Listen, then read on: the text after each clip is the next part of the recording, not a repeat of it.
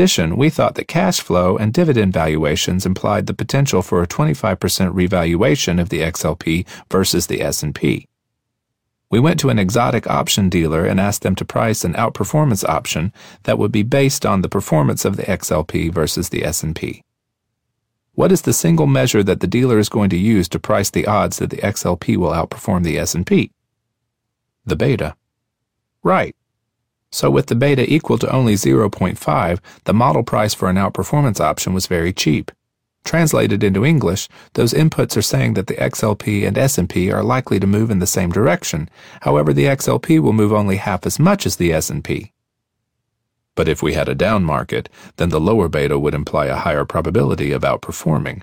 Namely, it would imply that the XLP would go down less than the S&P. That's a great point, and it is the reason why to get the option cheaply, we had to strike the option at the current spot price. So there was a dual condition for the option to pay off. The XLP had to outperform the S&P and the S&P had to be unchanged to higher. This was essentially a conditional long beta position. It was conditional on the XLP outperforming the S&P and it was long beta because it could only pay off in an up market. What made you think the timing for the trade was right?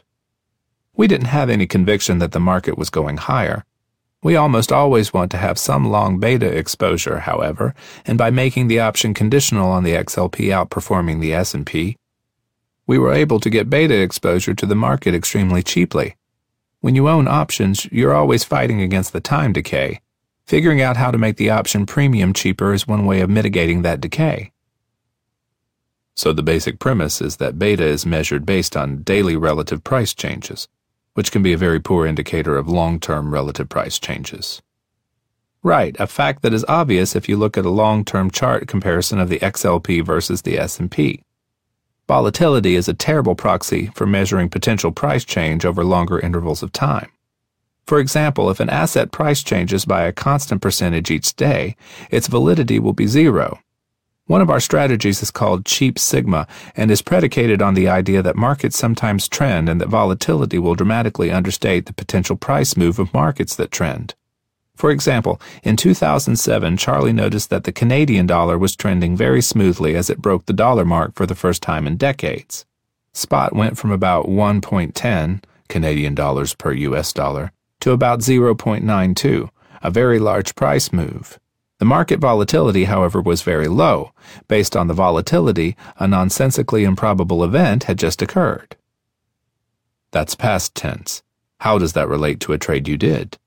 If the three month implied volatility says that the price move that has just occurred was a three and a half standard deviation event, we are going to like the odds of buying deep out of the money options for a price move back in the opposite direction. So the basic concept is that option prices will tend to be priced too low in smoothly trending markets. Yes, and this is another type of option mispricing. The broader principle is that the explicit and implicit assumptions that go into option pricing models often diverge from the underlying reality. Looking for those divergences can be a very profitable exercise because you can wait and do nothing until you see a probability that is wildly mispriced. Option math works a lot better over short intervals.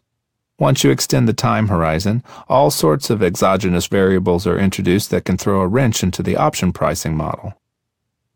Another example of a distortion that is introduced when the time interval is extended relates to the fact that the option pricing models assume that volatility increases with the square root of time.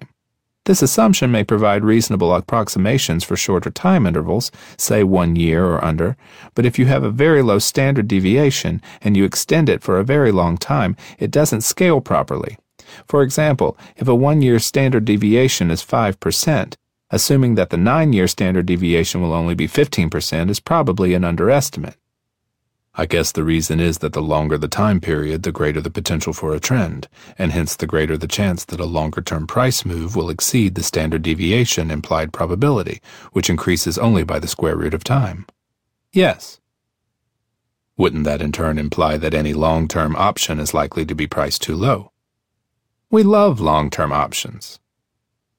All the trades we have discussed seem to share two common denominators a mispricing that arises because standard market pricing assumptions are inappropriate for a given situation, and an asymmetric return slash risk profile, that is, open ended return and curtailed risk. Are there any other common denominators in your trades? For any trade idea we come up with, we always go into hoping that our work will lead us to table pounding confidence about a directional view. When we find it, nothing is better. Unfortunately, those situations happen only very rarely. Almost invariably, at some point along the way, we end up disproving one of the predicates to our hypothesis, or decide that the risk we are evaluating really is inscrutable, or that we overlook some important factor and the situation was never interesting to begin with. The reality is that we have a business model in which we dig 50 dry wells for every idea we explore that leads to a trade in which we find conviction. To varying degrees, all of the trades we've discussed so far have reflected situations where we did not have a high level of conviction ourselves about the outcome we were seeking to make money on. Instead, we had conviction that the odds were substantially mispriced, providing us positive expected value, even though we might not have had a strong view about the direction of the underlying market. Whereas the classic value investor achieves capital preservation by taking risks only when he is confident that he won't lose a meaningful amount of money, we think about risk more probabilistically. We are just as fanatical about capital preservation, but instead of achieving a margin of safety by knowing that a company has assets or cash flow that are not valued properly by the market, we achieve our margin of safety by having a high expected value. We are comfortable losing 100% of our premium four times in a row as long as we believe that a 25 times payout is likely to occur if we make the same bet 10 times consecutively. High conviction on an event path priced like a low probability event is our holy grail. The subprime credit default swap CDS trade was the poster child for a high conviction trade priced as an improbable event. We got to the trade late, which is typical for us because we like situations where there is a compelling reason why a trade should be working, and the only counterargument is that everyone says it should work, but it hasn't. Over the course of a couple of months, we went from having a probabilistic view that the markets were too confident that home price appreciation would continue indefinitely to having a very high level of conviction that a liquidity bubble existed that would inevitably provide the catalyst for its own demise. Some background explanation is required to understand the following portion of this interview, which deals with Mai's trade in shorting mortgage backed securitizations. A subprime mortgage bond is a type of asset backed security, ABS, that combines multiple individual subprime mortgages into a security that pays investors interest income based on the proceeds from mortgage payments. These bonds typically employ a structure in which multiple tranches, or classes, are created from the same pool of mortgages. The highest rated class, AAA, gets paid off in full, then the next highest rated class, AA, and so on. The higher the class, the lower the risk, and hence the lower the interest rate it receives. The equity tranche, which is not rated, absorbs the first few percentage points of losses, typically 3 to 5%, and is wiped out if this loss level is reached. Next, the lowest rated debt tranche, often called the mezzanine tranche, absorbs additional losses, a greater credit risk for which investors are paid a higher rate of interest. For example, if the equity tranche was 3% of the issue and the mezzanine tranche 4%, the mezzanine tranche would begin to be impaired if losses due to defaulted repayments exceeded 3%, and investors would lose all their money if losses reached 7%. Each higher tranche would be protected in full until losses surpassed the upper threshold of the next lower tranche. During the housing bubble of the mid 2000s, the risks associated with low rated BBB tranches of subprime bonds, which were high to start, increased dramatically. There was a significant deterioration in the quality of loans, as loan originators were able to pass on the risk by selling their mortgages for use in bond securitizations. Effectively, mortgage originators were freed from any concern whether the mortgages they issued would actually be repaid. Instead, they were incentivized to issue as many mortgages as possible, which is exactly what they did. The lower they set the bar for borrowers, the more mortgages they could create. Ultimately, in fact, there was no bar at all, as subprime mortgages were being issued with the following characteristics no down payment, no income, job, or asset verification, adjustable rate mortgage ARM structures in which low teaser rates adjusted to much higher levels after a year or two. There was no historical precedent for such low quality mortgages. It is easy to see how the BBB tranche of a bond formed from these low quality mortgages would be extremely vulnerable to a complete loss. The story, however, does not end there. The BBB tranches were difficult to sell. Wall Street alchemists came up with a solution that magically transformed the BBB tranches into AAA. They created a new securitization called a collateralized debt obligation, CDO, that consisted entirely of the BBB tranches of many mortgage bonds. CDOs also employed a tranche structure. Typically, 25% to 80% of a CDO was rated AAA, even though it consisted of 100% BBB tranches. Although the CDO tranche structure was similar to that employed by subprime mortgage bonds consisting of individual mortgages, there was an important difference. In a pool of mortgages, there was at least some reason to assume there would be limited correlation between individual mortgages. Different individuals would not necessarily come under financial stress at the same time, and different geographic areas could witness divergent economic conditions. In contrast, all the individual elements of the CDOs were clones. They all represented the lowest tier of a pool of subprime mortgages. If economic conditions were sufficiently unfavorable for the BBB tranche of one mortgage bond pool to be wiped out, the odds were very high that BBB tranches and other pools would also be wiped out, or at least severely impaired. The AAA tranche needed approximately a 20 to 25% loss to begin being impaired, which sounds like a safe number until one considers that all the holdings are highly correlated. The BBB tranches were like a group of people in close quarters contaminated by a highly contagious flu. If one person is infected, the odds that many would be infected would increase dramatically. In this context, the 20% cushion of the AAA class sounds more like a tissue paper layer. How could bonds consisting of only BBB tranches be rated AAA? There are three interconnected explanations. 1. Pricing models used historical data on mortgage defaults. Historical mortgages in which the lender actually cared whether repayments were made and required down payments and verification bore no resemblance to the more recently minted no down payment, no verification loans. Therefore, historical mortgage default data would grossly understate the risk of more recent mortgages defaulting. 2. The correlation assumptions were unrealistically low. They failed to adequately account for the sharply increased probability of BBB tranches failing if other BBB tranches failed. 3. The credit rating agencies had a clear conflict of interest. They were paid by the CDO manufacturers. If they were too harsh, read realistic in their ratings, they would lose the business. They were effectively incentivized to be as lax as possible in their ratings. Is this to say the credit rating agencies deliberately mismarked bonds? No, the mismarkings might have been subconscious. Although the AAA ratings for tranches of individual mortgages could be defended to some extent, it is difficult to make the same claim for the AAA ratings of CDO tranches consisting of only the BBB tranches of mortgage bonds. In regards to the CDO ratings, either the credit rating agencies were conflicted or incompetent. Cornwall Capital's primary strategy for shorting the housing bubble was buying credit default swaps, CDS, on the AA tranches of CDOs. The buyer of CDS makes ongoing premium payments, equivalent to the bond interest rate payments, to the seller for protection against the risk of default in the underlying security. How did you get involved in trading the subprime mortgage market? I first became aware of the opportunity in October 2006 when a friend sent us a write up of a presentation made by Paul Singer of Elliott Associates.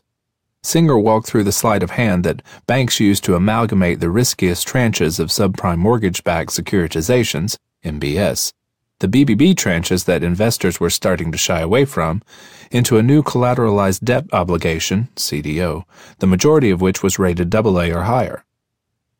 Singer demonstrated that housing prices didn't have to fall for the AA tranches of these CDOs to fail. They simply had to stop rising. The assertion that institutional investors were willing to accept the paltry returns associated with AA or higher rated securities for that kind of risk didn't even seem plausible. If it hadn't been someone with Singer's reputation making these assertions, I would never have believed him. It turned out that Ben had come across a variation on the same idea a couple of weeks earlier when he received a presentation from Deutsche Bank that pitched buying protection on the mezzanine tranches of MBS. These were largely the BBB tranches of the mortgage securitization pools that were going into the CDOs Paul Singer had talked about. So he and Charlie had already started to do some work at the MBS level when we became aware of the CDO angle. In the past, one important argument that was given to support the value of CDOs was that they provided portfolio diversification. That is, the collateral that went into CDOs was sourced from different asset classes. One could argue that there was a diversification benefit to having credit card receivables, aircraft leases, and various forms of real estate debt in a single structure. By late 2006, however, CDOs were composed almost entirely of the lowest rated tranches of subprime mortgage securitizations. This homogeneous composition of the CDOs meant that the argument justifying a lower correlation assumption went out the window. The upshot was that the CDOs provided us with the opportunity to buy protection, equivalent to going short, on the worst quality bonds at premium levels that were in line with high grade corporate bonds. What did you do next? Since we did not have the domain expertise necessary to do bottoms up fundamental analysis in the MBS space, we hired a highly regarded research analyst who had recently left BlackRock to create his own hedge fund. He was able to evaluate the quality of the collateral underlying all the MBS issuances we were interested in analyzing based on such metrics as loan to values, FICO scores, and seasoning of non performing loans. He then came up with a list of the worst ABS issuances based on his fundamental analysis. We then went out and looked for CDOs that had the most overlap with his list. We were pleasantly surprised to find CDOs that had a large overlap. It wasn't until much later that we realized that the security selection acumen we thought we demonstrated in picking some of the worst performing CDOs was in fact a reflection of much deeper work that had been done by other investors, such as Michael Burry of Scion Capital, who knew the market much better than we did. It turned out that the reason we were able to find CDOs whose collateral happened to be the absolute worst performing subprime MBS was because Burry had gone to dealers months earlier and convinced them to create synthetic securitizations for the specific names he wanted to buy protection on, i.e., short. By arriving relatively late at the scene towards the end of 2006, we unwittingly put ourselves in a position to reap even greater rewards from the dealer's avarice. In selling CDS to guys like Burry, they were synthetically replicating the bonds he wanted to short. It didn't take long for credit derivative dealers to have the thought that if synthetic MBS made sense, then so did synthetic CDOs. In the same way they had sold a handful of value investors like Burry synthetic protection on their hand-picked selection of junk-rated mortgage bonds, they repackaged those same securities and sold them to us in the form of a synthetic CDO. As far as I know, we were among the first investors to go short CDOs. Due to the zero correlation assumption implicit in the CDO construction, we were able to buy protection on the AA tranche, which consisted entirely of the worst quality subprime MBS, for only LIBOR plus 50 basis points. It was, without a doubt, complete and utter insanity. When did you put on your short positions, i.e., buying CDS protection on CDO tranches? We started in October 2006, and the last of our positions was put on in May 2007. The market collapse began on February 1, 2007. Most people think the financial crisis started when Bear Stearns failed, but in our view, it started more than a year earlier, on February 1, 2007, when the ABX started tanking. The ABX is an index referencing 20 subprime mortgage bonds with a separate index listed for each of five tranches, ranging from AAA to BBB negative. Since the bonds and the CDOs we had shorted were of even poorer quality than the bonds referenced by the ABX index, the sell off in the ABX implied sharply lower values for our CDOs. Did you get fully positioned? No, we would have kept shorting. Why didn't you put on your entire intended position at one time? We were developing our conviction on the trade, and our conviction level spiked up when the ABX tanked and CDO prices didn't move. How come the CDO prices didn't decline if an index based on bonds similar to those in the CDOs was falling sharply? The dealers had bought massive amounts of MBS to hold in inventory in anticipation of turning them into CDOs. So they were stuck with a huge amount of inventory of the crappiest MBS at the time when the ABX index based on those securities was falling sharply. They went into overdrive to turn as much of the inventory as possible into CDOs. If the proper mark to market prices were allowed on the existing CDOs, it would have killed the CDO market and the dealers would have been stuck with huge inventories of MBS before they could turn them into CDOs. So the dealers were deliberately mispricing the CDOs. Oh, yes. You have to remember that the buyers of the CDOs were not the most sophisticated investors. People are hesitant to use the F word, fraud, but extreme naivete would be the only other explanation if you could believe that's plausible. We saw a research report by Lehman on a CDO issued at a yield of 70 basis points. We called the secondary desk at Lehman and asked if we could buy protection on that CDO at 70 basis points. They laughed at us. We asked whether we could buy protection at 300 basis points. They said they couldn't offer that to us either. So we asked, how could you issue a CDO at 70 basis points that you are unwilling to assume the risk on at 300? They said they would have to get back to us. Of course, they never did. In the meantime, our counterparty, Bear Stearns, is marking our CDO positions at cost. The ABX fell 30%, and our CDOs were still being marked at cost. Were you arguing with them about the marks? Not so much. We were more concerned about the integrity of the financial system. We bought a ton of puts and CDS on Bear Stearns because we thought they would go bankrupt. Was there collusion among the dealers to keep CDO prices unchanged, even in the face of collapsing prices of the MBS that made up the CDOs? It's hard to see how there wasn't. The real malfeasance occurred in February when the ABX fell off a cliff, but the CDO machine kept grinding away. We went to the SEC to try to make them aware that there was a profound systemic failure occurring in the integrity of the capital markets. What was the specific advice you gave them? We told them they needed to look at the CDOs and the assumptions the rating agencies were using to rate the CDOs because transactions were occurring at prices that were completely out of line with the value of the securities being sold. Ultimately, it was all about the rating agencies. The rating agencies rated thousands of securities with the same grade as U.S. Treasuries when they weren't worth more than the paper they were printed on the day they rolled off the press. And yet, despite this horrific record, the market still jumps when the rating agencies opine about the creditworthiness of a sovereign bond. I can't believe they have any credibility left at all. It is difficult to come up with a more extreme case of failure to do a purported job until recently, the rating agencies have shielded themselves from any responsibility, not on the substance of their argument, but rather by deflecting any claims under the shield of free speech and the First Amendment. I'm afraid I know the answer, but what happened after the SEC meeting? They seemed thoughtful and interested in what we had to say, but it is not clear to us if they ever followed up. What caused the dealers to finally mark down the CDOs? It was precipitated by the launch of the TABX, which was an index that created synthetic CDO tranches based on the mezzanine tranches of the ABX index. When the TABX was created in early 2007, mezzanine tranches of the ABX index were already trading at prices that reflected substantial impairment. By implication, the lower tranches of a CDO constructed from these bonds would be worthless.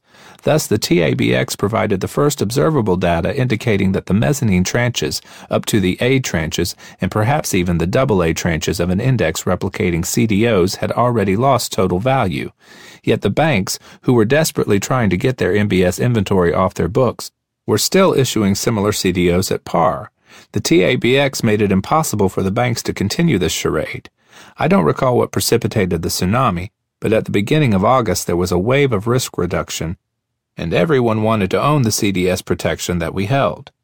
When we liquidated in August 2007, we had positions that were marked at $50,000 on Friday's close and that we sold for 4.5 million on Monday. What other types of trades haven't we discussed? We love trades that appear to be approaching limits, trades that are so close to their absolute limit that they have tremendous asymmetry. Some examples are CDS protection on European banks in 2007 for 3 basis points and CDS on the ABX index for 9 basis points. The CDO trade also had the characteristic of being near a loss limit, but was special because of our high conviction for a large profit potential. Any others? We also look for trades where the market price level itself implies asymmetry. A good example is the Korean stock market in 2005, a situation in which we did a ton of work and ended up having conviction that the entire market was mispriced. Sometime in 2003 or 2004, it came to our attention that listed companies in South Korea looked very underpriced based on the fundamentals. Whereas all the other Asian markets that had tanked in 1997 during the currency crisis had subsequently recovered, South Korea continued to languish. It was not clear why this should be the case, especially since it appeared that South Korea had done a better job than any of its neighbors in adopting all the fiscal and market reforms imposed after the crisis. Specifically, South Korea had complied with all the terms of the emergency IMF loan, including austerity measures, and had overhauled security laws and regulation to a level that was on par with the U.S. South Korea already had a deep cultural respect for the rule of law, with lots of precedent for enforcing private property rights. Despite all of these positive changes, Korean equities traded at an increasing discount to the rest of Asia so we spent a lot of time trying to figure out whether there was a good explanation for this apparent anomaly. Our model is to always find experts in the domain, river guides, so to speak. We developed a close relationship with a scion of the family controlling one of Korea's largest consumer electronics companies. He is an American, but was nevertheless very much an insider who gave us great access. We got our fingernails dirty. I probably traveled to Korea 10 times in the space of 18 months. We met lots of people on the buy side, the sell side, and in industry. We hired an undergrad from Berkeley who had recently immigrated from Korea. He did a lot of Korean to English translations of financial statements. After all this research, we became convinced that the logic for why Korea was cheap was circular. Korea was cheap because it had consistently been cheap. For several years, Korean companies that generated steady and impressive cash flows kept getting cheaper. Investors who had bought Korea earlier as a value trade had gotten burned, even though it seemed like their thesis was sound. By the time we arrived at the scene, there were lots of companies trading at substantial negative enterprise values. A negative enterprise value implies that the market is assigning a negative value to the company, excluding its cash assets and debts. There were companies with market caps of 300 million, no debt, and 550 million cash on the balance sheet which was expected to increase to 650 million in the following year. In this case, there was tremendous asymmetry simply because these companies had nowhere to go but up. What got the market to realize value eventually? The passage of time. The inexorable accumulation of profits can only be ignored for so long until it acts as a catalyst for higher prices. You talked earlier about how most of your trade ideas don't work out once you do the deep research. Can you give me an example of how research disproved what you thought was a great idea at the outset? A perfect recent example was related to our hypothesis that the nonlinear impact of increasing coal imports by China could create a trading opportunity. China is by far the world's largest consumer and producer of thermal coal, accounting for about 50% of global activity. The market has grown at roughly 10% per year for decades now, which is in line with long term GDP growth. Unlike most other commodities, which it must import, China has abundant physical reserves of coal. Demand growth has been consistently supplied by increased domestic production, with small residual surplus that was exported. So, despite being the world's largest market by far, at roughly 3 billion tons per year, China's coal market operated essentially as a closed system. We noticed, however, that there was a strong trend in the export import balance. China had gone from being a net exporter to a net importer, and the pace of this trend shift was accelerating. It had taken nearly a decade for net exports to drop from roughly 100 million tons to zero at the end of 2008. Yet it took only a year to cover the same ground in the other direction. By 2010, net imports were 150 million tons. Evidence that China was having major difficulties in expanding coal production at anywhere near the rate of its annual consumption increase reinforced the trend we were seeing in imports. If China needed to source 10% of its demand from international markets, total seaborne coal volume would have to jump over 50%. Our initial hypothesis was that China's thermal coal imports were likely to provide a secular tailwind to international thermal coal markets. Our next step was to look at ways to express the trade. We settled on dry bulk freight as the most levered way to take exposure to increasing seaborne coal volume. The early indicators were promising, given that the shipping companies we looked at seemed to be trading at depressed multiples of cash flows, despite a healthy rebound in freight volumes and dry bulk rates since the advent of the global recession in 2008. We expected to see rapidly growing dry bulk demand outstripping growth in supply, which we speculated had dropped off significantly due to the global recession. The picture that came up into focus, however, made it clear that our intuition had been completely wrong. It turned out that the supply pinch we expected to see had actually occurred several years earlier in connection with rising emerging market imports of commodities, such as iron ore. High freight rates had sparked a shipbuilding boom in the three to four years preceding the financial crisis. In 2010, new Capesize freighters hitting the water equaled almost 20% of the global installed base. Fleet capacity is on track to increase by a similar amount in 2011 we concluded that even if China had to source 100% of its marginal growth through seaborne freight markets, there was no way demand could come close to absorbing the dry bulk capacity coming online. So, ironically, you were looking at the dry bulk shippers as a potential buy, but once you dug into the fundamentals, you concluded they were actually a sell. Yes, and not only a sell, but our highest conviction short trade in 2011. Did you then go short the dry bulk shippers? It is hard to see any circumstances in which we would go outright short a stock. Your gain is limited, your loss is unlimited, and your exposure grows as you are wrong. Instead, we bought out of the money puts on some of the dry bulk ship operators. When rising implied volatilities made those premiums prohibitively expensive, we shifted toward in the money puts to reduce the time value decay. There are five main pillars to Mai's investment strategy. 1. Find mispricings in a theoretically priced world. MI seeks to identify trade opportunities that arise because prices, particularly for derivatives, are based on one of a number of standard pricing assumptions that may be entirely inappropriate based on the specific circumstances applicable to the given market. When these assumptions are unwarranted, they create mispricings and trading opportunities. 2. Select trades in which the probabilities appear to be significantly skewed to a positive outcome. As a general rule of thumb, Cornwall requires that the estimated gain if the trade succeeds multiplied by the probability of a positive outcome must be at least twice as large as the estimated loss if the trade fails multiplied by the probability of a negative outcome. Of course, these gain and loss amounts and their respective probabilities must be based on subjective estimates.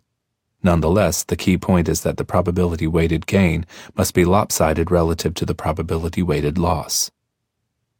The rigorous standard for qualifying trades will lead to a concentrated portfolio.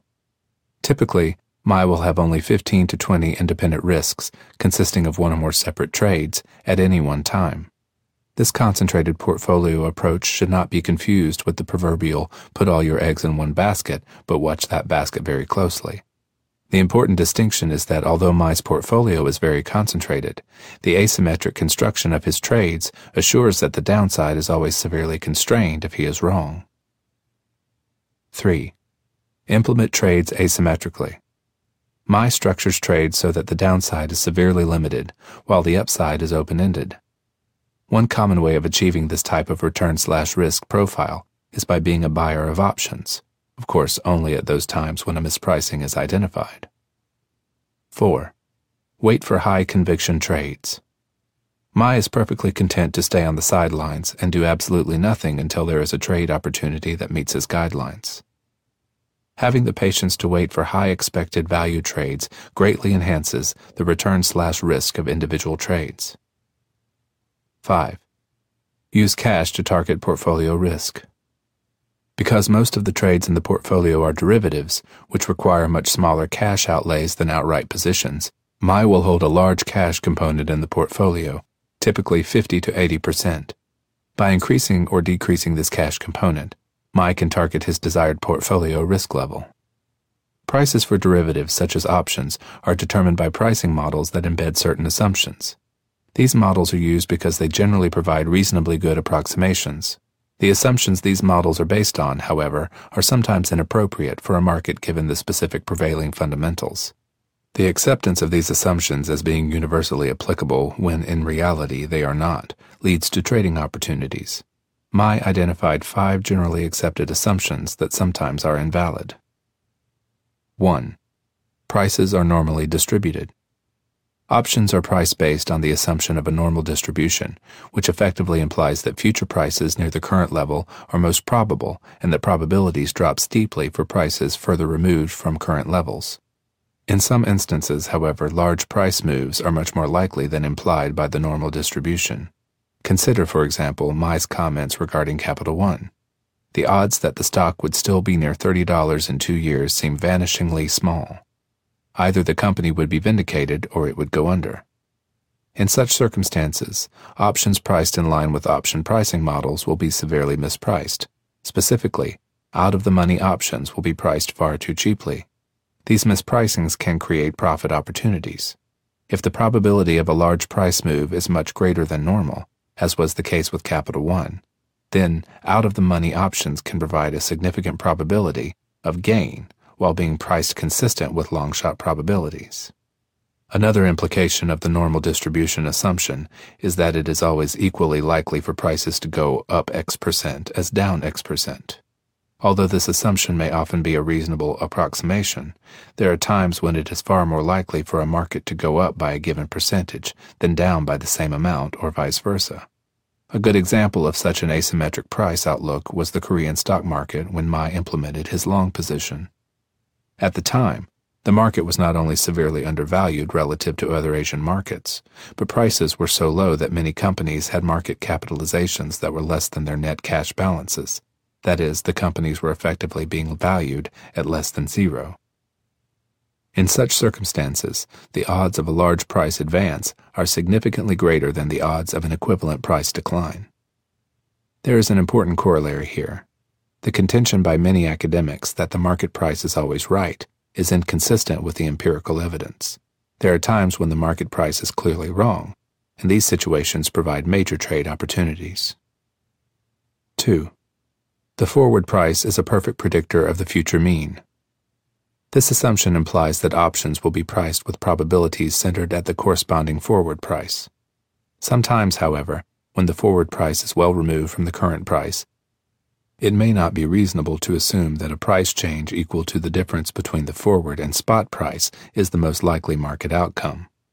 Frequently, there may be good reason to assume that some price between the forward and spot price is more likely than the forward price. If this is true, out of the money options, puts if the forward price is higher and calls if it is lower, may be underpriced. The Brazilian interest rate Mai described provided a good example of such an opportunity. 3. Volatility scales with the square root of time. This assumption, which is embedded in option pricing, may be reasonable for shorter time intervals. For longer time periods, however, this volatility assumption may understate potential volatility, particularly if current volatility is low, for two reasons. First, the longer the time period, the more likely volatility will revert to the mean from current low levels.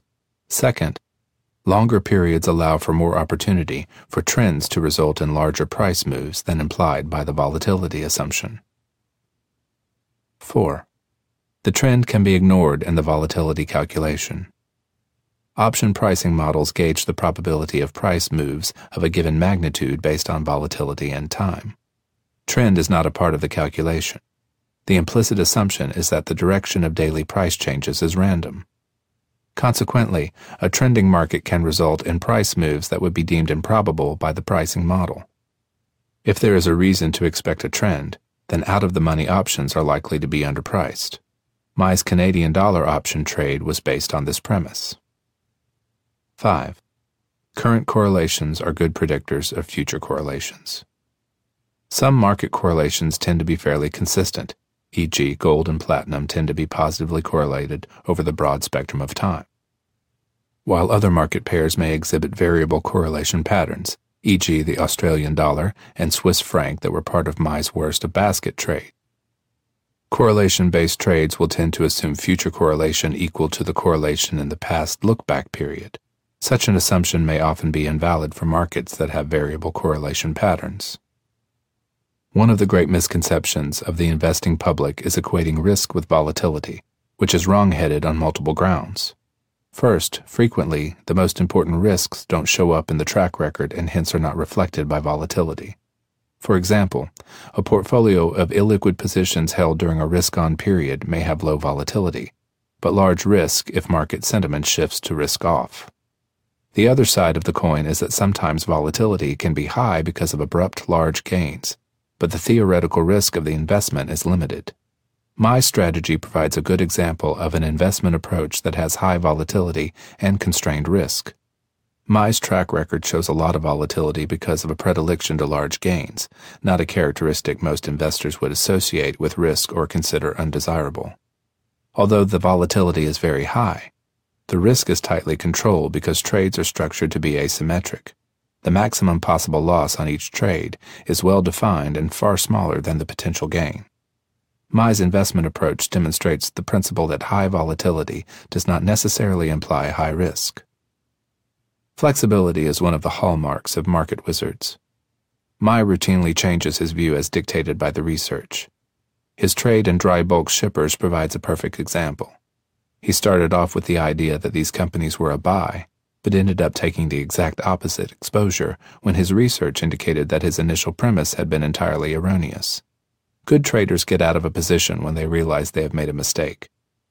Great traders are capable of taking the opposite position when they realize their original concept was dead wrong. Chapter 8 Michael Platt The Art and Science of Risk Control. Michael Platt achieved career clarity at an early age. I have had a very easy life, he says, because I never had to think about what I wanted to do. I wanted to be a trader from when I was 12, and I started when I was 13. Platt continued to successfully trade stocks through high school and university with one major exception. His stock account lost half its value in a single day, the crash of October 19, 1987. This episode was the first and last time Platt experienced a large percentage loss. After graduating from the London School of Economics in 1991, Platt joined J.P. Morgan, where he had an extremely profitable eight year career, trading a wide range of fixed income derivatives. His success at the firm led to repeated promotions, culminating with his appointment as managing director in London with the responsibility of heading up proprietary relative value trading. Platt left JP Morgan in 2000, along with William Reeves, to co-found BlueCrest. The firm has been extremely successful, growing to close to $29 billion in assets under management and nearly 400 staff by early 2012. The majority of assets are in two programs a discretionary strategy headed by Michael Platt, and a systematic trend following strategy headed by Leda Braga, who joined the firm in 2001. The discretionary trading strategy has achieved an average annual compounded net return of just under 14%. The hallmark of BlueCrest performance is not its return, but rather its extraordinary risk control. In 11 years of operation, the discretionary strategy's largest peak to trough equity drawdown has been under 5%. Keep in mind, this track record includes the 2008 financial meltdown, in which many hedge funds witnessed single days with larger drawdowns. The return slash risk of the discretionary strategy headed by Platt is off the charts with a gain to pain ratio of 5.6. The gain to pain ratio is a loss based, as opposed to a volatility based, return slash risk measure. The consistent and extended low risk numbers achieved by BlueCrest's discretionary strategy are not a matter of chance. Platt is obsessive about risk control. It permeates his own trading and the design of every aspect of the strategy. The discretionary strategy has kept losses remarkably low through a three tiered process of combining broad diversification, seven teams trading different strategies and sectors, extreme tight reins on the losses of individual traders, and oversight by a seven person risk management team. Platt is really serious about risk control. I met Platt at the firm's Geneva office. We talked in a conference room that was memorable for its unusual color, orange. When discussing trading strategies, Platt speaks at a speed that is somewhere between a rushed New Yorker and the fast talking executive in the famous FedEx commercial. When the topic of conversation is a four legged fixed income trade, keeping up with Platt can be a challenge. How did you get interested in markets? I have always liked puzzles. When I was 10 years old, my dad gave me a Rubik's Cube, and 36 hours later, I could do it from any position in under one minute. I always regarded financial markets as the ultimate puzzle because everyone is trying to solve it, and infinite wealth lies at the end of solving it. When you are solving any puzzle, you have to start off from the perspective, what do I know for sure? Do I have any bedrock to start off my analysis? It's shocking how little you know for certain in financial markets. One of the only things I could say with certainty was that markets trend because I can observe trends in any financial market, in any time era.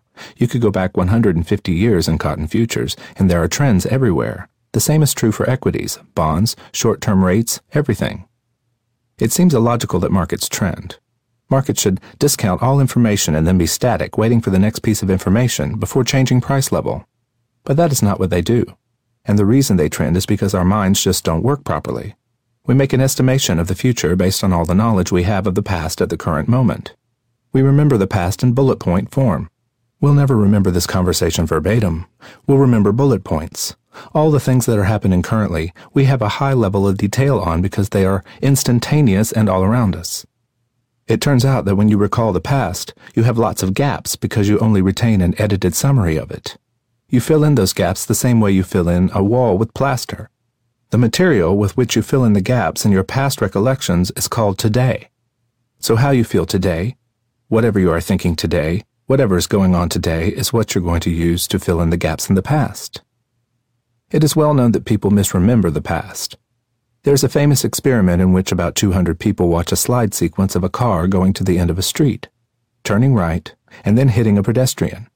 Half the group sees slides with a stop sign at the end of the street, and the other half see a similar set of slides with a yield sign. The subjects are then asked some questions about what they saw. Within each group, half the subjects are asked one question that refers to a stop sign, while the other half are asked the same question with a reference to a yield sign. All the participants are then shown two nearly identical slides and asked to pick the slide they saw. The only difference between the two slides is that one has a stop sign and the other a yield sign. A large majority of the people who were asked a question that contradicted what they saw, a reference to a stop sign when they saw a yield sign, or vice versa, misidentified the slide they actually saw. The point is that once they are presented with contradictory information, the majority of people misremember something that they watched only a few moments ago, because they use the more recent information to fill in what they can't remember exactly, or at least are not 100% sure of. They are filling in the gaps in their bullet point memory of the past with information from the current moment. If the market is going up today, your forecast is going to be that it will continue going up because it is how you feel at the moment that is the most important thing. Today becomes how you felt in the past because you misremember. So everything is about today. If it is going up today, it will go up tomorrow. In this sense, financial markets become self-referential. I would have a different explanation of why markets trend. I believe markets trend because there is some important underlying change in fundamentals that has not been adequately discounted, or sometimes markets trend because they anticipate such a fundamental change. But any major trend has some fundamental catalyst. Markets may initially trend for fundamental reasons, but prices overshoot by ludicrous amounts. At some point, prices go up today simply because they went up yesterday. Okay, you know that markets trend. What else do you know for certain? You also know that diversification works. That is what the systematic trend following strategy is built on. Markets trend and diversification works. It doesn't have any economic information. But that leaves open two questions. How do you accurately identify trends without being overly subject to whipsaws? And how have you managed to keep risks so constrained? First, the systematic trend following strategy trades over 150 markets. Second, the systematic team looks at past correlations in weighting those markets. Currently, because of the whole risk on, risk off culture that has developed, diversification is quite hard to get. When I first started trading about 20 years ago, US and European bond markets weren't really that correlated. Now, these markets move together tick by tick. So how do you get diversification when you have such extreme correlation? You have problems getting it. Recently, everything works or everything doesn't work. For example, we have had periods where everything worked for the systematic trend following strategy and we made $1 billion. It's all really one trade, isn't it? Well, that's exactly my point. How then do you control the risk? How do you protect yourself against a market reversal where everything then goes against you at the same time? There are lots of ways the program deals with this problem, but the main method is using a response curve, which means that when a trend gets really overextended, our system will liquidate the position, and when the market reverses, it will reinstate it. That part is not really secret. We share that information with our investors. But how we do it? how we determine when a market is overextended, and how we execute trading out of and back into positions. That is a matter of an insane amount of mathematical research, and of course is proprietary.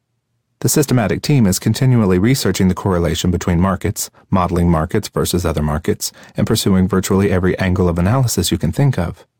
The program has literally millions of lines of code. It's the best you can do with a bunch of markets that are reasonably correlated now. The biggest protection we have is liquidating out of overextended trends. If the trend goes further still, too bad. More often than not, it is a good decision. It saves your bacon on the big reversals. The real Achilles heel in systematic trend following is if you get whipsaw markets. How has your systematic trend following strategy avoided getting hit by more significant drawdowns during these types of markets? Our system will tend to keep the position small if the trend is perceived as being weak. Is your systematic trend following strategy fully defined, or is it changed over time? The strategy is always changing. It is a research war. Leda has built a phenomenal, talented team that is constantly seeking to improve our strategy. Is the implication that if you stay with a static system, eventually it will degrade? Yes, I hear that. Platt names a well known CTA with a long track record. Original system is now insanely volatile and unprofitable. On a recent plane trip, I read The Complete Turtle Trader by Michael Covel a book about the group of traders originally trained by Richard Dennis and Bill Eckhardt, using a variation of a simple breakout system originally developed by Richard Donchian. In the book, Covel details the actual rules of the once secret system. Now, I'm pretty familiar with breakout systems, and I know from computer testing that they don't work all that well. They make moderate returns with lots of volatility, I, therefore, was quite curious to see what modifications the turtle system made to transform what I knew to be a mediocre system into an effective one. So, as I read the book, I jotted down any rules that were modifications of a basic breakout system. When I looked at these modifications, none of them seemed to be all that significant, and I couldn't understand how they can make such a big difference. At the end of the book, Covel provided an appendix containing the track records for many of the turtle traders. Throughout the book, he had mentioned one of these traders as being the best of the group. I checked the track record for this trader, which went back to the mid 1980s, and I saw lots of huge returns in the earlier years. Then I looked at just the last eight years and mentally estimated that the average annual return during that period was maybe only 2% higher than the T bill rate, but with substantial volatility. The whole great track record was really pre late 1990s, and since then, the performance has degraded into mediocrity. I'm sure most investors don't look past the impressive total track record statistics and fail to realize that all the outperformance occurred well in the past, and that the more recent period statistics are radically different. We went off on a bit of a tangent. I asked you about how you got interested in the markets, and you told me about your interest in puzzles.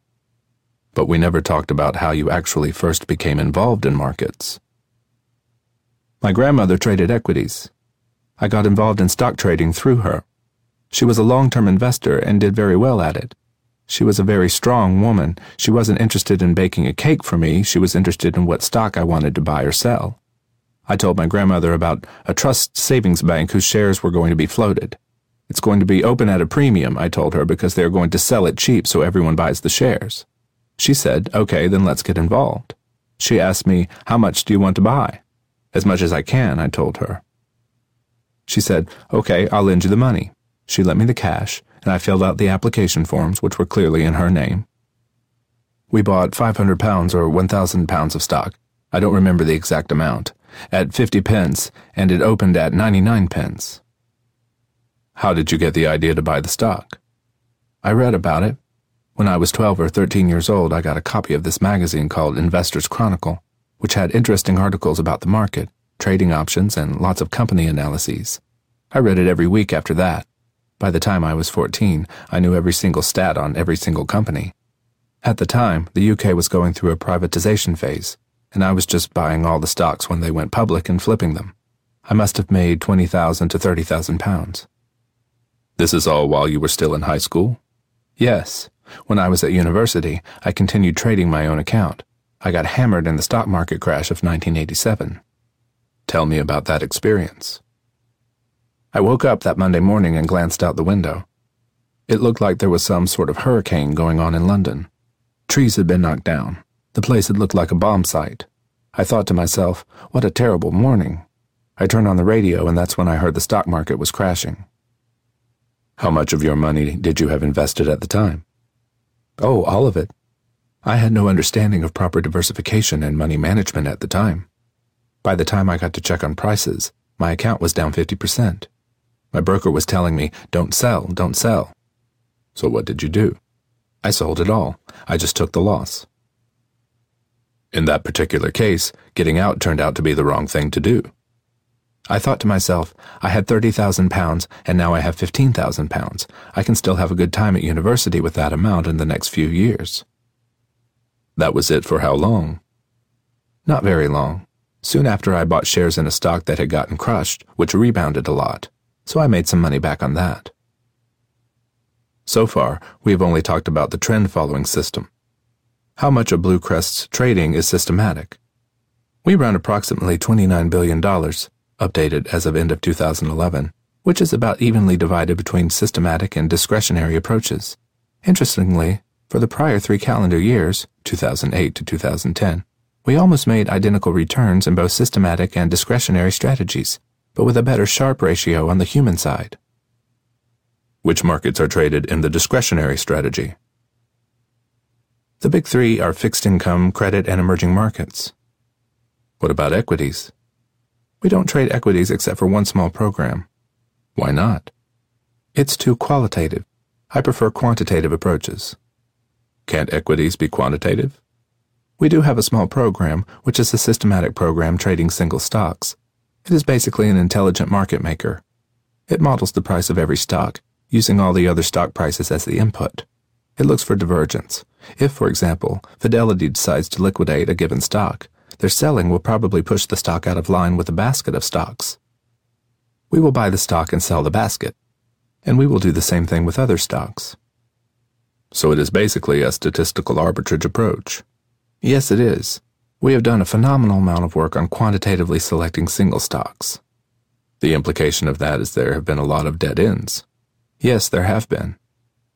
I recall that you did have another equity strategy at one time. What happened to it? Yes, we did. It was a market neutral strategy for investors who wanted the relative value approach in equities. It made money, but it wasn't top quartile. I want our product